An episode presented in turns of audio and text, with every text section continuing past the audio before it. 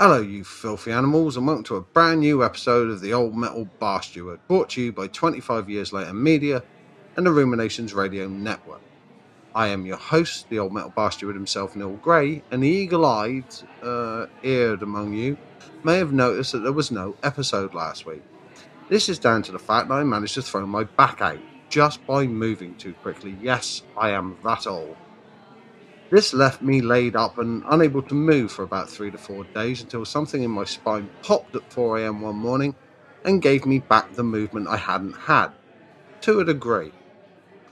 I was finally able to get off the sofa, but if I wanted to look at someone or something, I had to turn my entire body, kind of like how George Clooney had to act in Batman and Robin due to the batsuit being about as flexible as concrete. Still, I'm all fixed again now, and unless I do anything stupid, like try to pick up my kids, for example, I should be good to go for the foreseeable future. With all that in mind, because I'm itching to get into the show, let's get the usual disclaimer out of the way and get on with it, shall we? The opinions and thoughts of the old metal bar steward are mine and mine alone, and in no way reflect the opinions and thoughts of 25 years later media and the Ruminations Radio Network. So if you want to get pissy about anything I've said or feel like calling me out, then do it. Call me out, nobody else. This is pretty apt, as it seems that James Kottak, or at least someone pretending to be him, took umbrage with some of the things I said in the last episode.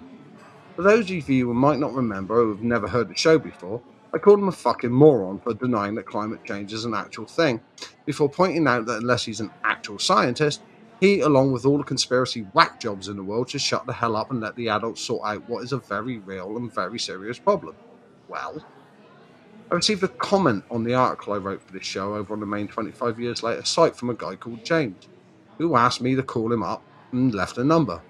Being the inquisitive little bastard I am, I looked it up. By all accounts, it's actually his telephone number.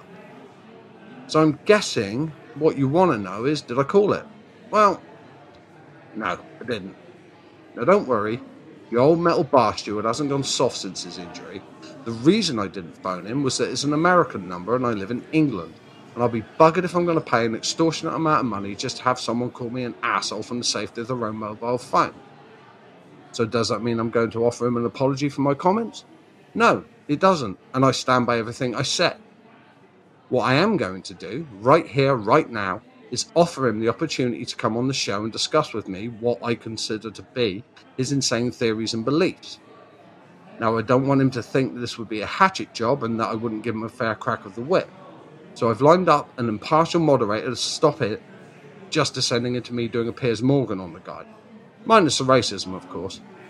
And if you want someone in this corner to make sure that my moderator calls it down the middle, then I'm more than happy to have that happen as well. So, what are you saying, Mr. Kottak? You game? If you are, then you can get in contact with me one of three ways either via the Ruminations Radio Network website or via the 25 Years Later website, or you can direct message me on Twitter at WWRuminations. Now, on with the news. And during the time I've been off air, we've sadly lost one of the best songwriters of his generation. Jim Steinman passed away at the age of 73. For those of you that somehow don't know, Steinman was responsible for some of the biggest selling singles and albums ever, for the likes of Bonnie Tyler and Celine Dion, much to my surprise. But what he'll always be known for is his collaboration with Meatloaf on the monster of a record that was Bat Out of Hell. I've always loved that record, and I'm on, really not going to apologise about it even back during my formative years and early 20s when I was heavily into the Seattle scene, as well as the likes of the Manic Street Preachers, the Wild Hearts, etc., etc., etc., Bat of Hell was always sitting in my collection, even if it might have been hidden behind the newest Smashing Pumpkins release. In fact, as I've grown older, I've learned to appreciate it even more, looking at the whole concept as a perfectly written rock and roll opera of teenage angst wrapped up in some of the catchiest tunes you'll ever hear. It's also been a high point of my existence that I've managed to uh, pretty much influence or browbeat my friends and loved ones into accepting Bat Out of Hell into their lives. And a night on the L with the old metal bar steward has always found at least Paradise by the Dashboard Light being blasted out at three in the morning. So it is with a heavy heart that I say goodbye to a man who not only reached out to a moody 20 year old going through some seriously rough times, but millions of people around the globe. Goodbye, Jim Steinman. You will be sorely missed. In lighter news, it seems that The Simpsons, of all programs, have managed to piss off everyone's favourite sad sack Morrissey. Now, I know that Morrissey is about as metal as Taylor Swift, but he's a far right supporting Wankstain, and the news that he was offended by a parody of him in The Simpsons is just way too good to pass up. For those of you who haven't seen the episode in question, which I'm guessing is possibly most of you, as The Simpsons stopped being funny about 20 years ago, Panic on the Streets of Springfield follows the friendship of Lisa Simpson and a character called Quilloughby, who was once the frontman for the 80s indie darlings The Snuffs. Subtly, it turns out that Quilloughby is an overweight, racist, militant vegetarian, and even though the writers of the show claim he's a composite of everyone from Ian Curtis of Joy Division to Robert Smith of Cure, that's blatantly a load of bullshit. And it's obviously a massive shot at Morrissey himself. To say that he's not happy with this depiction of him is quite an understatement. His official Facebook account released a statement condemning the show and called all those involved bullies, which, again, is the definition of irony. Outside of them getting upset by the racism tag, they are very, very annoyed by the way he's been portrayed as fat, claiming it's false to show him with his, and I quote, belly hanging out of his shirt when he never looked like that at any point in his career. End quote. Well, that may be the case. I don't ever recall the mopey one looking like an orca, but having appeared on TV wearing a For Britain badge, a political organisation that even Nigel Farage believes is made up of Nazis and racists, for them to question his stance on race is just fucking laughable. Morrissey has claimed that he should be allowed to say what he wants when he wants, but it seems that the ideology only applies to him, and if anyone else calls him out on his bullshit, he has his feelings hurt. Maybe if you didn't associate with fucking douchebags, then people would be willing to cut you some slack.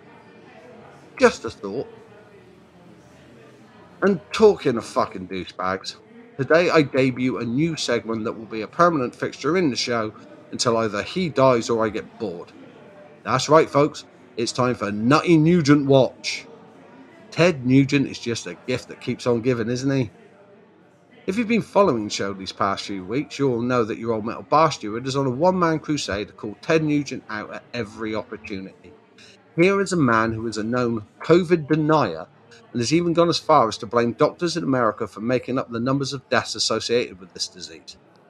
So you can imagine how fucking hard I laughed when good old Ted reported during yet another Facebook live stream that he has fucking COVID. Yeah, just let that sink in for a second. Fucking glorious, isn't it? Apparently, he's been feeling like he was dying for about 10 days and then went and got his diagnosis and boom, welcome to the world of irony, motherfucker. Ted being Ted, however, has to make sure that you know it's the Chinese disease he's got because he's a fucking racist and that he's going to beat it by sheer willpower. As opposed to, you know, getting vaccinated like a normal human being. But it seems that Crazy Ted isn't sold on the belief that his willpower alone will be enough to beat a disease that's slain millions across the globe. Because after he made that initial statement, he then confirmed that he's taking the anti parasite drug, and excuse me if I get this wrong, ivermectin. That sounds right. Yes, folks, just when you thought that Nutty Nugent couldn't get any nuttier, Ted's now mixing this with a healthy dose of, oh, here's another one, hydroxychloroquine, the malaria drug that Donald Trump tried to convince everyone to load up on, even though it, along with the anti malaria drug, has been proven as totally ineffective and highly sodding dangerous to be used for anything other than what they're designed to be used for. He also took offence at the fact that the rest of the universe has been laughing at him non-stop for asking about COVID ones to nine, uh, sorry, ones to eighteen, saying that we all missed the point and that we're liberal idiots. And he's also claimed that those of us who are laughing at the fact that he's contracted a disease that, right up until he caught it, he was denying even fucking existed, well, we're all satanic. Really, Ted? We're the idiots? We're satanic? You have denied the existence of the silent fucking killer since day one and now you've got it, you're just going to place your chances of survival into the hands of God and quacks instead of proper medicine. I sure as shit hope that your God is the forgiving kind because if it was me, I'd let your fucking ass die. And it seems that I'm not the only one who finds Ted's predicament unbelievably funny, though I might be the only one who would actually let him perish, as Dee Snider took to Twitter to laugh at the news by tweeting, ha ha ha ha ha, uh, I mean that's so sad, while Sebastian Bach wrote that he had very little sympathy for Ted or anyone else who happens to be a racist. While I'm on the subject of Dee Snider, he took to Twitter again this past week to stick the boots to Iced Earth's Jon Schaffer. For those of you who don't know, Schaffer was arrested for his involvement in trying to bring down the United States government after the orange hairpiece of an ex president incited a bunch of his followers to storm the Capitol building on January the 6th this year. Schaffer was caught on camera looking very much like he wanted to kill any politician he might have stumbled across that day, and quickly found his ass thrown in jail on felony charges. Well, being the stand up citizen that he is, he cried like a little bitch with a skin knee about the situation he found himself in, before taking a plea deal with the government he was so happy to try and overthrow. Idiots, man. Idiots. As it stands, instead of the six charges he was facing, he pled guilty to two, and though those carry a maximum of 30 years, 30 years jail time, it's been recommended that he only faces three to four years tops depending on how good his information is in helping lock up other idiots. This has drawn Dee Snider to be understandably annoyed, and he tweeted, This piece of shit is an embarrassment to the metal community. First, he shames us with his terrorist actions in DC, and then he becomes a rat to his own people for a lighter sentence. Man the fuck up. Own your shit. If you do the crime, do the time. Let me be clear on this. No one should ever rat out or throw their families, friends, or cohorts under the bus. That's pussy bullshit, and it's the problem with today's society. Everyone is so quote unquote tough until they get caught. Then they are quick to blame everyone else. So, like I said at the start of this, I love Dee Snider. I've always, and I mean always, said if you do something that's wrong, then fucking admit it. You fucked up, no one else. Take responsibility for your own actions. You can't go around trying to lay the blame at other people's doors for your own stupidity. That's not how this shit works. There are far too many people in this world who are always looking for a cop out, searching for an excuse to blame someone, anyone, that isn't them for the fucking mess they've made of their lives. Oh, I push drugs because it's the only way I can make any money. Really? I've held down three cleaning jobs at one time just to make ends meet. Three. And you're telling me you can't find one? Oh, my parents are the reason I turned out the way I did. Wow, my parents were raging drunks who pissed all of our money up the wall, so we ended up being evicted, but I think I turned out alright. You all need to cut this shit out. Stop looking for excuses, stop trying to hide behind some fucking made up reason for your asshole fucking behaviour, except that you fucked up, learn from that mistake, and move the fuck on. In other Dee Snider news, he posted a version of Alice Cooper's classic, Go to Hell, that he did alongside Zakk Wylde over on Twitter. And sweet Jesus, it's so fucking metal that they're going to need a new symbol for the periodic table. Honestly, if you're going to do a cover version, then do it right. And Snider and Wylde nailed this to the fucking mast with a massive jackhammer. I highly, highly, highly encourage you, not Hurley, highly encourage you to jump onto YouTube when this show is over and check it out. You won't be disappointed. A couple of weeks ago, I came across an interesting piece about Wednesday 13 talking about his friend Marilyn Manson and the allegations of abuse that have been levelled against him by Evan Rachel Wood, along with a myriad of other women. For those of you who've somehow managed to miss this story, Wood has alleged that Manson groomed her and horrifically abused her during the time the two were in a relationship. She claimed that she was done being afraid of reprisals and blackmail from the music industry and that Manson should be held accountable for his actions, which, if true, he should. After Wood came forward, she was soon joined by a lot of other women who said that they experienced the same kind of abuse at Manson's hands. Manson has quite obviously denied this, saying that everything that happened between himself and the women in question was completely consensual. But there's been massive fallout from this, and he's been dropped by both his management label and his record label, and I think also his talent agency. While talking to the rock and roll experience, Wednesday 13 was asked his opinion on what was happening to his friend, and he said It's one of those kind of things. It's the same thing where it was, all right, these are the accusations, and everybody is, okay, well, he's a monster, so let's step on the spider, let's kill the monster. And I guess that's probably the first reaction to that kind of thing. But they're all accusations, and I say it's innocent until proven guilty. Manson's been a close friend of mine for years, and I don't know of him to be any of the stuff that I've read, so I don't know, man. It just fucking sucks. Do you know what? He's got a point. Just like a vast majority of people, I heard all these accusations and just assumed, yeah, sounds about right, gotta be guilty. Which is A, a really fucking dumb thing to do, and B, a really fucking dangerous thing to do. Now, I'm not saying that none of this happened, I'm not a fucking idiot. What I am saying is that as someone who has very much gone out of his way to be against this kind of railroading that the likes of social media and the normal media seem quite happy to dish out on a daily basis. And being myself very outspoken about cancer culture and writers, podcasters, YouTubers, you name it, using their power to try to influence people around to their way of thinking, I committed the cardinal sin and condemned the man before he's even had his day in court. As I said, I'm not saying that none of these accusations happen. What I am saying is that we really do need to get back to the whole innocent until proven guilty system that nearly every justice system has been built on. Instead of making these knee jerk reactions as soon as one person accuses another of some heinous act. After all, God forbid any of us would ever find ourselves in this situation with seemingly no one willing to at least hear our side of the story. Back to that bastard COVID now, and Alice Cooper has been talking about how the disease affected him and how he's now encouraging everybody to get the shot. Again, if you've missed this, Alice and his wife Cheryl both contracted COVID last December, and even though it wasn't as life threatening to them as it has been to a whole host of people, he still lost 15 pounds and felt pretty wiped out by the whole experience. Then in February, he got the shot, and he's telling all of you metalheads that might still be umming and ahhing about sorting your shit out to follow suit.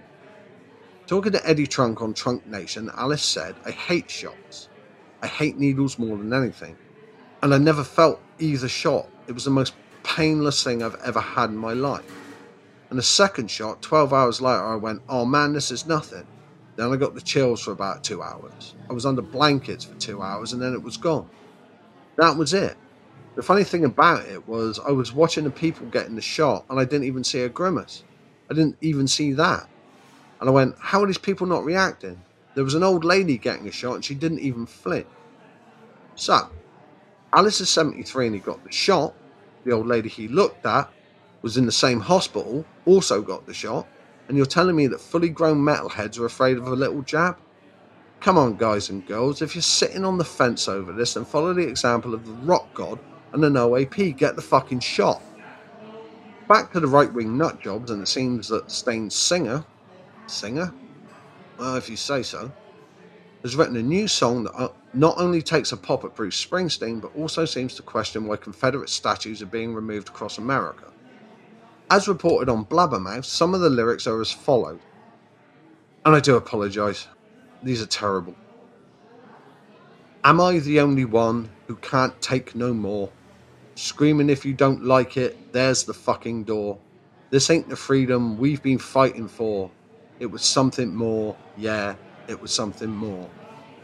Am I the only one willing to fight for my love of the red and white and the blue, burning on the ground as the statues come down in a town near you, watching the threads of Old Glory come undone? Am I the only one? I can't be the only one. Am I the only one who quits singing along every time they play a Springsteen song? And most people would say four cans of Stella and a rhyming dictionary, not me, modern poet of our time, that bloke. Alright, Let's begin, shall we? If, as a right wing nutjob, you've only just stopped listening to Bruce Springsteen songs, then you've obviously one of these dumbasses who've never actually listened to the lyrics of Born in the USA. And instead of recognizing it as one of the best anti war tracks ever written, just assumed it was a patriotic garbage piece to chant at a football game. Also, if you think that pulling down statues of renowned racists is damaging the old red, white, and blue, then God help us if you ever get into any position of power as I have no doubt you'll be erecting burning crosses outside of black churches like fucking Christmas decorations within a week. Finally, staying to fucking shit, you're fucking shit, just do the world a favour and fuck off. Okay, this next piece is a call to arms to my English listeners who are heading to the Reading and Leeds festivals this year. It's been announced that Machine Gun Kelly will be performing at these gigs, and I'm sorry, but we need to make a stand here. I can remember when the announcement of these lineups would be something I looked forward to for months on end, and I've seen some fucking cracking performances at these shows. The likes of Nirvana tearing up the stage, Henry Rollins offering everyone out for a fight, Danny from the Wild Hearts dislocating his fucking kneecap as he ran out for their opening song and still playing the rest of the fucking set. These are the kind of moments that made these festivals legendary, but what do we have now? Machine Gun Kelly trying to prove that he's metal. He's really fucking not. Now, I hate to use the term back in my day, but back in my day, this mumble rap fake metalhead would have been greeted with a barrage of piss bottles so thick it would have blocked out the sun. And though it would be remiss of me to suggest that those of you in attendance follow suit, a good idea is still a good fucking idea. Rob Zombie is working on a reboot of The Munsters, and to be honest, I'm not sure how I feel about that. You see, I love his Firefly trilogy and think they are three of the best tributes to Grindhouse cinema that have ever been produced, but I absolutely despise his rework of Friday the 13th and Halloween. So with The Munsters, I'm kind of 50 50. I know he has it in him to make a top quality movie because I've seen them, but at the same time, I know he can make utter garbage because I've seen those as well. The only thing I will say is, being British, I don't have any real attachment to the Munsters TV series, so I can at least go into it not really expecting a great deal. Iron Maiden legend Bruce Dickinson is barking on a spoken word tour of the UK this August called, originally enough, An Evening with Bruce Dickinson. And I'm not happy about it one little bit. It's not that I wouldn't give my right arm to sit down and listen to Bruce tell me his stories, even if it was in a spaced room full of other people, but because he's just not doing a show anywhere near me. This is a problem that has long persisted for anyone who lives southwest of London. It's almost as if the bands and artists are getting ready to hit the road grab a map and that has my area of the country cut off. I live about 20 minutes or so away from the city of Bristol. By the way, the Damned, or Captain Sensible, if you're listening to this, this is aimed at you too. Now, Bristol is a pretty big fucking place and has more than enough clubs and venues large enough for anyone to play, but yet 8% of the time we get missed out. If I want to go and see this show, it's nearly three hours there and three hours back instead of a 40 minute round trip, and it's a major, massive pain in the arse. Come on, rock and metal gods and the damned. We need music as much as those in the big smoke. Start booking some goddamn shows down here. Now, if you listened to the show last time out, you'll know that Baby Metal has a lot happening to celebrate the 10th anniversary. Starting with a live stream of pre recorded shows that I'm not sold on at all, as it's far too expensive for what it is. Well, as if to say, hold my beer, they've announced that they will be releasing a limited set of trading cards on May the 6th that you can buy along with a gold vinyl version of the album 10 Baby Metal Years for the low, low price of $100 or 71 quid. Look, I get the whole collecting thing, but that's so steep it's almost vertical. And considering there will be a limited print of a thousand copies of these fuckers, they look to rake in nearly a hundred grand. I get it, they want to celebrate 10 years in the business, but this Everything they've done so far just strikes me as if they're trying to fleece the fans for every last red cent they can get. And talking of fleecing the fans, nobody does it better than Kiss. And it seems Gene and Paul have come up with yet another unique way of getting you to part with your hard earned dollar. Kiss replicas will soon be offering you, the fan, the opportunity to add your own very own, very, very own official Kiss Demon costume to your collection, and it will only set you back the best part of three fucking grand. Really? Three grand to look like Gene Simmons. You can pick up a knockoff version on eBay for about $50. I mean, if you're that sodding desperate. Gene is always banging on about how Rock is dead. Well, he sure as shit ain't afraid to rifle through his pocket for any loose change he might have lying about, is he? Now, Instead of helping line the pockets of people who have so much money that Scrooge McDuck would fucking blush, how about instead you give it to someone who needs it, such as Exodus drummer Tom Hunting? Hunting is currently fighting stomach cancer and needs financial help with his treatment. He has a GoFundMe page set up because being in the United States, medical costs are fucking extortionate. So if you've got the time and a decent bone in your body, then go help the guy out. Even if it's just a couple of bucks. It's just one cup of coffee you're going to be down with today. The Download Festival has announced its bill for next year and it's pretty fucking huge. Over 70 bands will play across three days, including the likes of Iron Maiden, Kiss, Megadeth, The Distillers, it just goes on and on. Having a couple of rugrats myself, and no one we can fob them off on due to a lack of grandparents or family, sadly Mr. and Mrs. Old Metal Bar Steward will have to miss it, which is quite the kick of the cadiddle hopper. But I can always rock out to whatever channel gets the show either live or a few weeks later. Though I guess for the real experience, I'll have to throw up a tent in the living room, chuck a ton of mud around the place, and poop in a few corners. If I can get to see the shows one way or another, the two acts I'm actually really looking forward to seeing live via or via satellite, shall I say, are the Black Label Society and the Pretty Reckless. The first is because Zakk Wylde is a fucking guitar god, and the second because I've developed quite an attachment to the band due to their new kick-ass album Death by Rock and Roll. Obviously, the usual suspects will figure high on my list, but those two, I can't wait to see them smash it out of the park. Anthrax have announced what their plans are for their 40th anniversary this year, as reported a few weeks ago via the drummer. Starting on May the 3rd, the Anthrax social media accounts will have video testimonial from all kinds of famous faces in the music industry, chewing the fat on what it was like to work with the band or be in a band, or what the band's music meant to them, and what they now mean or have meant to the entire business across four decades. This will be happening on Mondays, Wednesdays, and Fridays, and will all be leading up to a live stream on July the 16th featuring a deep cut set that will pull from the band's entire career spanning catalogue. Though I'm very interested in what the people involved have to say about the band, the main thing I've got my eye on is that live stream.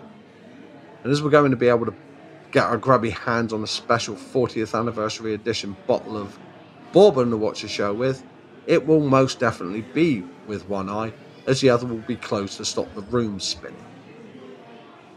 And finally, like all good news shows, I like to end on either an uplifting note or at least a funny one.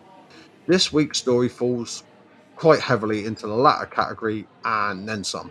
A new mother revealed on Twitter that her beautiful baby girl was named Korn by mistake. It seems that when they were asked for the child's name, they said Cora, but whoever it was that wrote it down was either not paying attention or a total metalhead and wrote down Jonathan Davis's band instead. It seems that it was only a temporary thing, as the woman in question confirmed that they had actually sent in the paperwork to have the name changed to the one they originally wanted, but after the amount of retweets and news making headlines it garnered, I think the boys in Korn should at least shell out to cover any expenses the family might have accrued, if for no other reason than the metric fuck ton of free publicity this generated for the band. So there it is. Another week, another episode of the Old Metal Bar Steward. I've been your host, the Old Metal Bar Steward himself, Neil Gray. And as always, I'd like to thank you for listening to the show, brought to you by 25 Years Later Media and the Ruminations Radio Network. And you all know the drill by now. When you turn off my dulcet tones, head on over to the main 25 Years Later site, as well as its sister sites, Horror Obsessive and Sports Obsessive, and get your eyeballs some top notch reading. And don't forget to check out the other podcasts on the Ruminations Radio Network, as they've got you covered no matter what your ear holes are craving. I'll be back here, back permitting, in seven days' time with more news, reviews, and opinions. And if you want to follow me on that there Twitter, you can at WWRuminations. So until I speak to you next time, stay safe and stay metal, you filthy animals.